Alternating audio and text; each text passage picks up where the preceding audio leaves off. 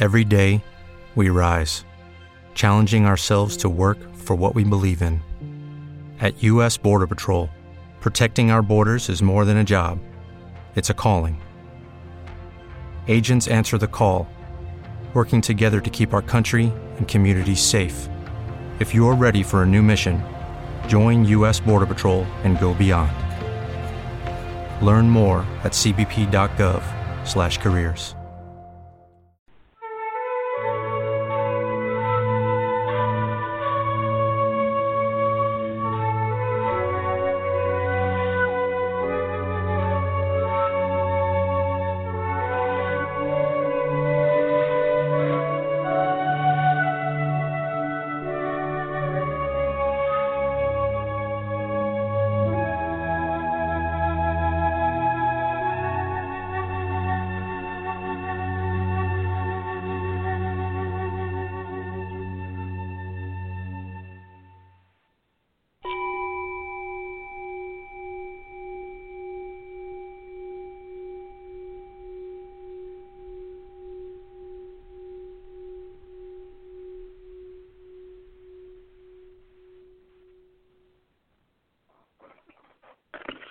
Good morning and welcome everyone to Live Dharma Sunday for December 4th, 2016. Koyo Kubose here. So very, very glad you're able to join us this morning uh, into December. Winter time is coming.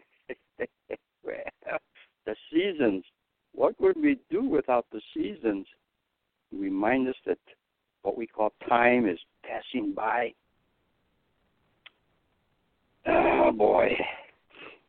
You know, I subscribe to certain uh, email services. Uh, I don't know what you call them. Uh, uh, not blogs, but uh, uh, different interest groups and whatnot. And one of them mentioned the term emotional agility.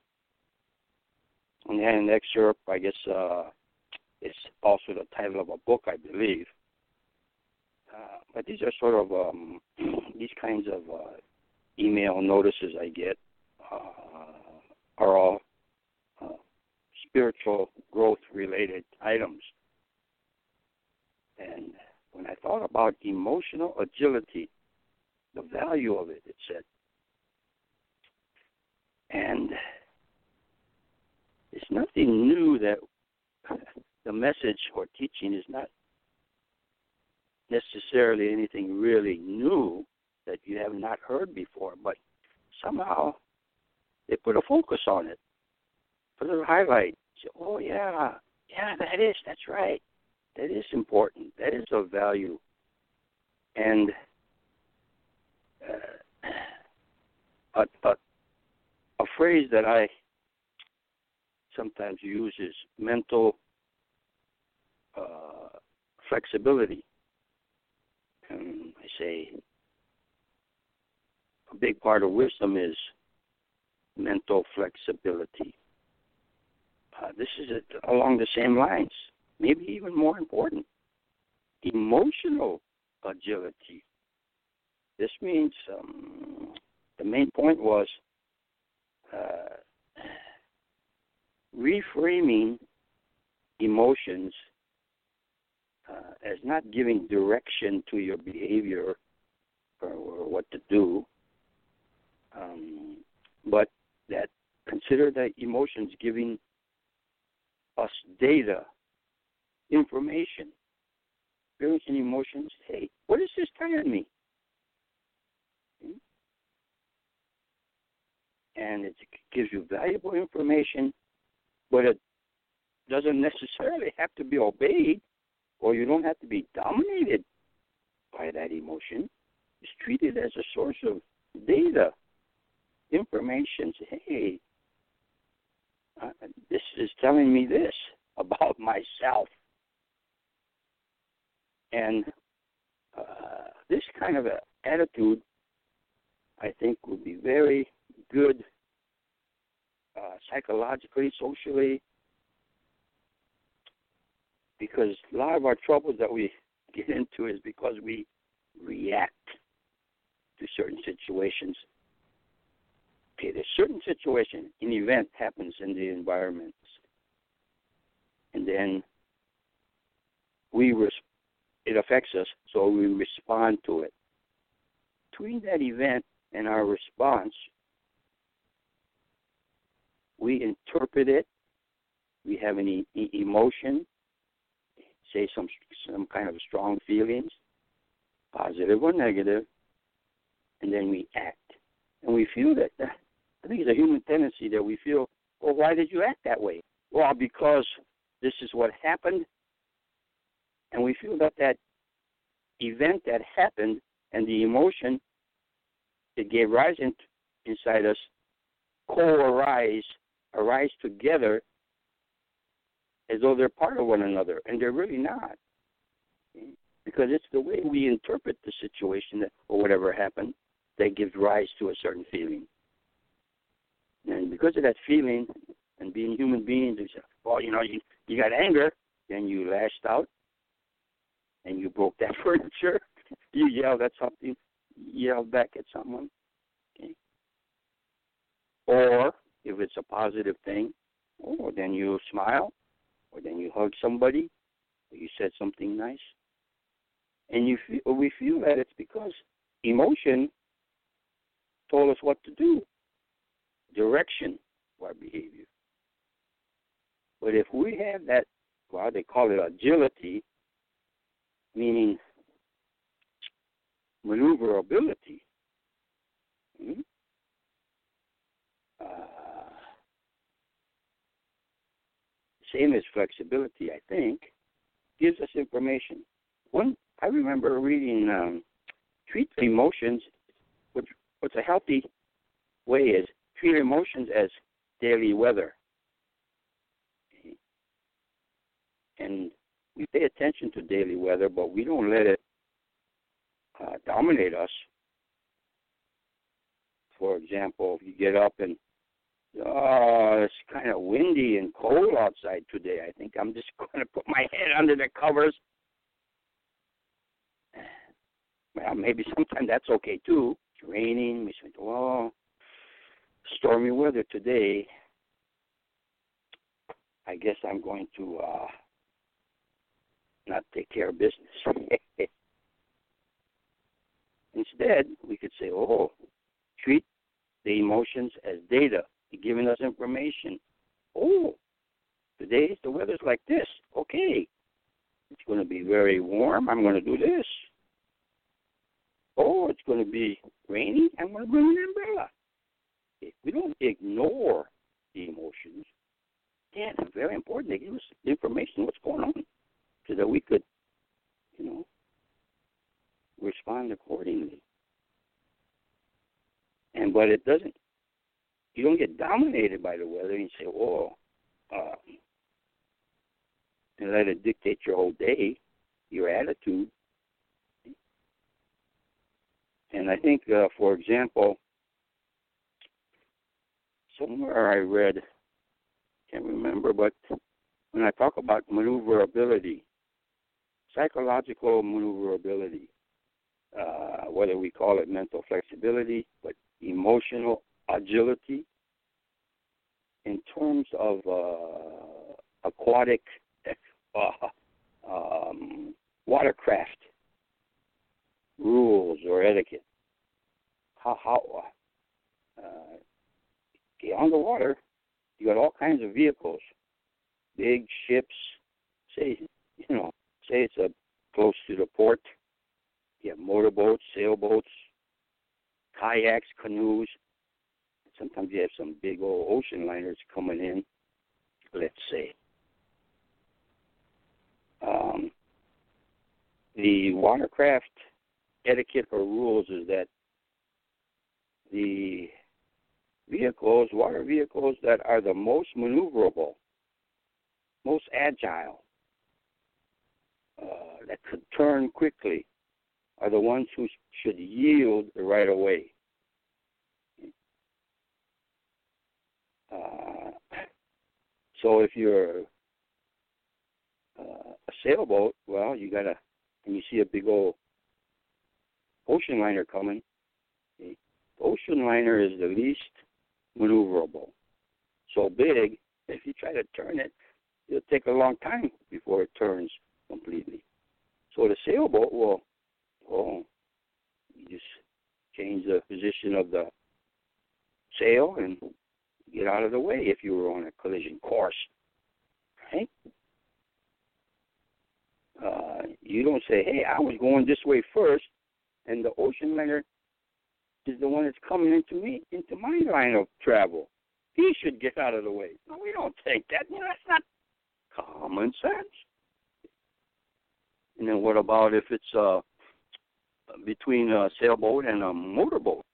Motorboat is much more agile and maneuverable than a sailboat, relatively speaking. Uh, how about road rage? Uh, what's fair, unfair? What's you know, not following the rules? Rudeness.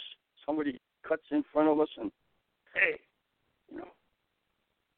Um, this is a subtle point, I think, of, you know, we, we might feel, hey, somebody's not following the rules, you know, or if I give in, if I show maneuverability, emotional agility, is that I'm giving in and the other person wins and I lose. That's where it is at. Huh? Uh, yeah, we ought to think about this. And uh, put it into the category of right understanding, social interactions. Uh, is a very important part of life, I think. We have the proper attitude about it. Well, I want to introduce our guest to give us a Dharma glimpse today I understand his title is unsupported personality. That's I never heard that phrase before. I don't know. Well, his name is John Meehl, and he was part of our first lay minister group that started in 2006, and two-year program. So his uh, induction ceremony was May of 2008. And we had just moved to California from the Midwest, and uh, we did not have any, you know, everything set up there yet.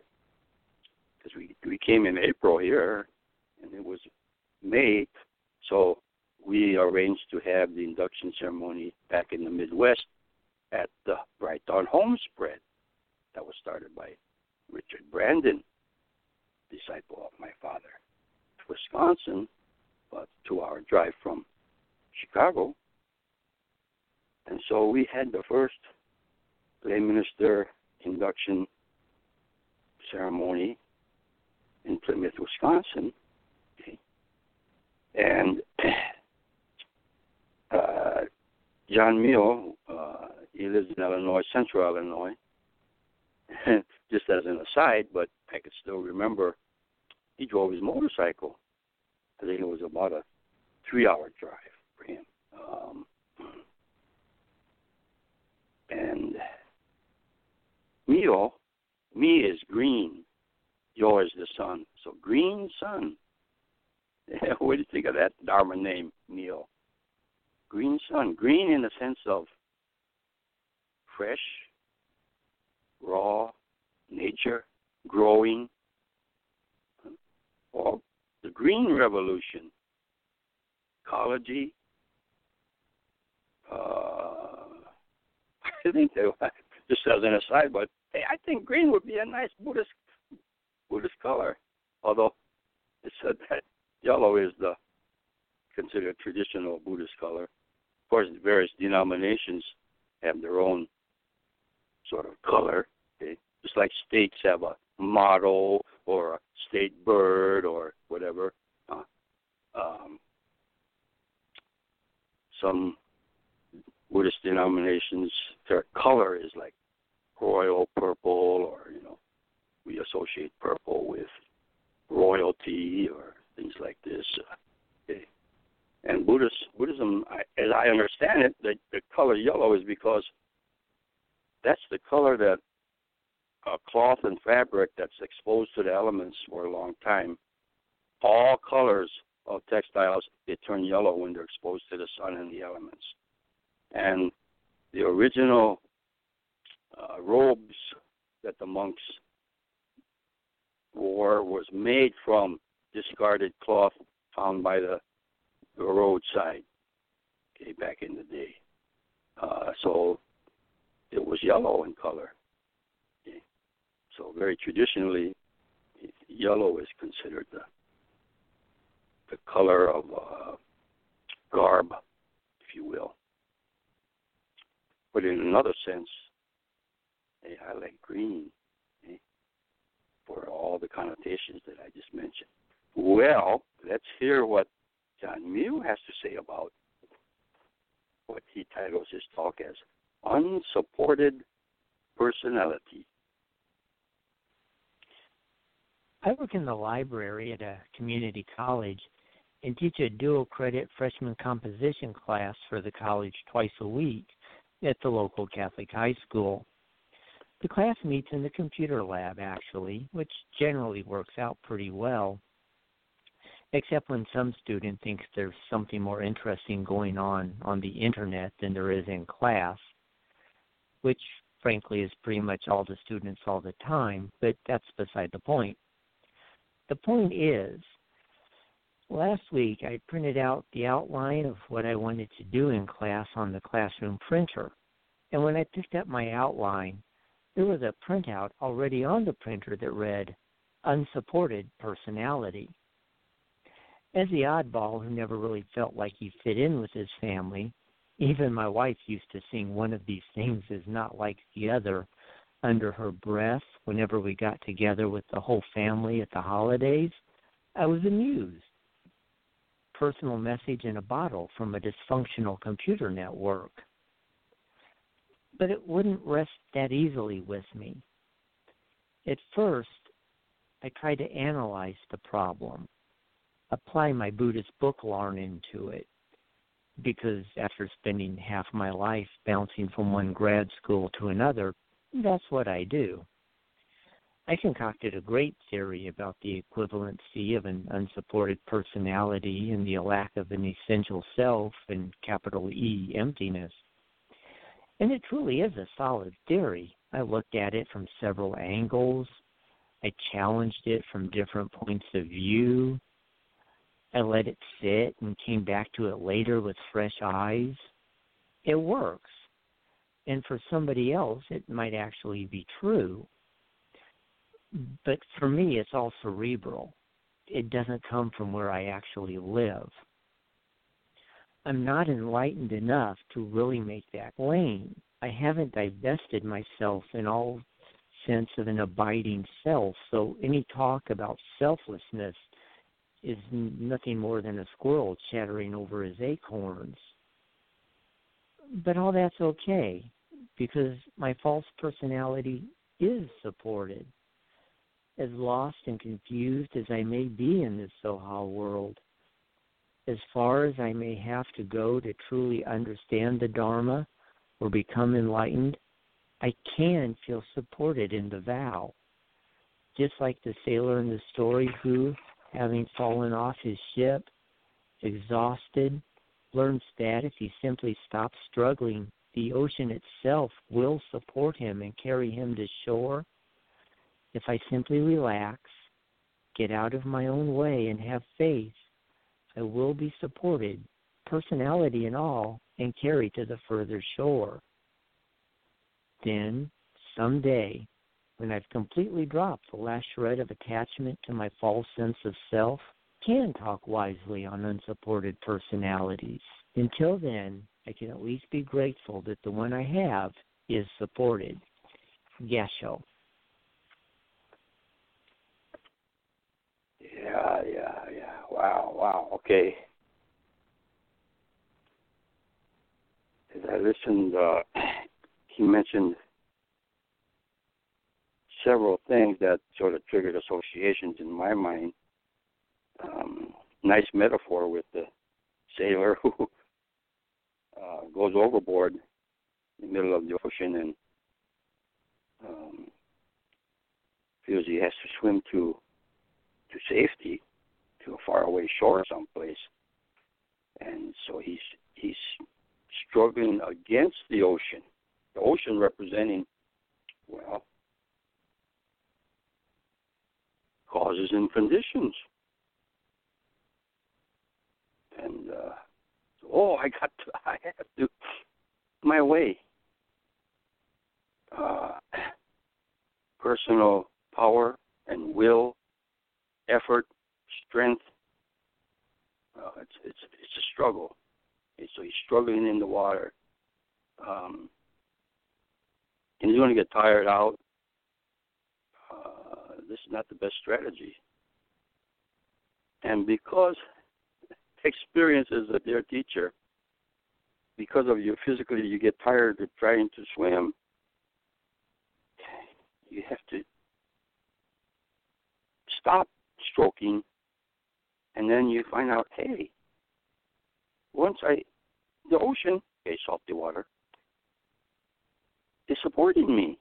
I I could relax, get, get on my back and do the relaxing kind of backstroke, where it may, you know, you you st- you could sort of go in a certain direction. Say, hey, I I know that it's pretty far away, but I know that if I head west and I'm looking at the sun or the stars, whatever, I'll, I'll hit land because I I know the general location where we were traveling. And uh, this is a metaphor for for life and control. When we say control, we mean personality, a self uh, in the world. Uh, how do we harmonize in the world? Not just with situations, but with people. You know, um, if the flow, that's a good one. What does that mean? Does that mean that, uh, if you really look at it, that sounds good, but is that kind of agility or flexibility or maneuverability going with the flow? Uh, something that we value, or we, or we, you know, or that's influencing us. This is why we have to really sometimes self-reflect on what kinds of uh, subconscious assumptions, you want to call it that, that's directing the way we act and the way we live. Okay? Um, even if we know, it doesn't mean it's going to be easy to do. Okay? But that's better than being ignorant of what's pulling us this way and that way and what's causing the troubles. The enemy, and he is us. So said the Pogo cartoon. And that's so true. We're the ones that get in our own way. And of course, it was implicit or maybe a little explicit, explicit in the Dharma glimpses that you know, just because we we know some concepts or teachings, it doesn't mean that we know how to live it or be it. And that's a very important underlying message here, too. Knowledge versus wisdom. To know that difference. Knowledge is not enough. Just because you know doesn't mean you're going to be that way. It's a good first step, sometimes we worship the knowledge so much and the words, the concepts, and we don't realize that that's not the same as the reality that they're trying to label or describe. We think that those that knowledge is is reality itself, rather than a tool. Um, so we could have a lot of uh, knowledge, but does it does that ensure that we will have spiritual maturity and so forth? No. Wisdom means always means there's some personal experience involved. Experience, okay, not just armchairing. Um, and I think that this is maybe, uh, I was just thinking, John Meal, you know, he works in uh, community college library. He, he, you know, he's trained as a librarian in library science. And if you work in a library, you're surrounded by a lot of books, right? The whole culture, human culture, and knowledge base is in books. Let's say, and you, and, you know, you could access other libraries. You could go into a card catalog, you could okay, reference department. Wow, that's a tremendous source of knowledge and power. But does this mean that sometimes we get uh, off track because we have this resource available to us about information and in many things, information itself, how to how to you know solve a particular problem. Oh, how do you do this? How do you unplug a how do you unplug a, a stopped up toilet? Oh, you get some information, then there's no problem with applying that information. When it has to do with your own, well, if we call it life, living itself, uh, that's a different kind of creative problem solving is necessary. Let's leave it at all for today's broadcast. Till next time, yes, indeed, keep going, and you have a very beautiful day. Thank you.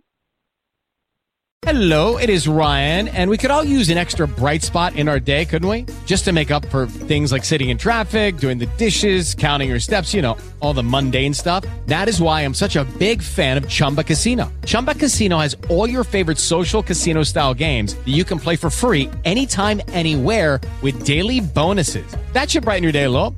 Actually, a lot. So sign up now at chumbacasino.com. That's ChumbaCasino.com. No purchase necessary. VGW. Void were prohibited by law. See terms and conditions. 18 plus. With Lucky Land Slots, you can get lucky just about anywhere.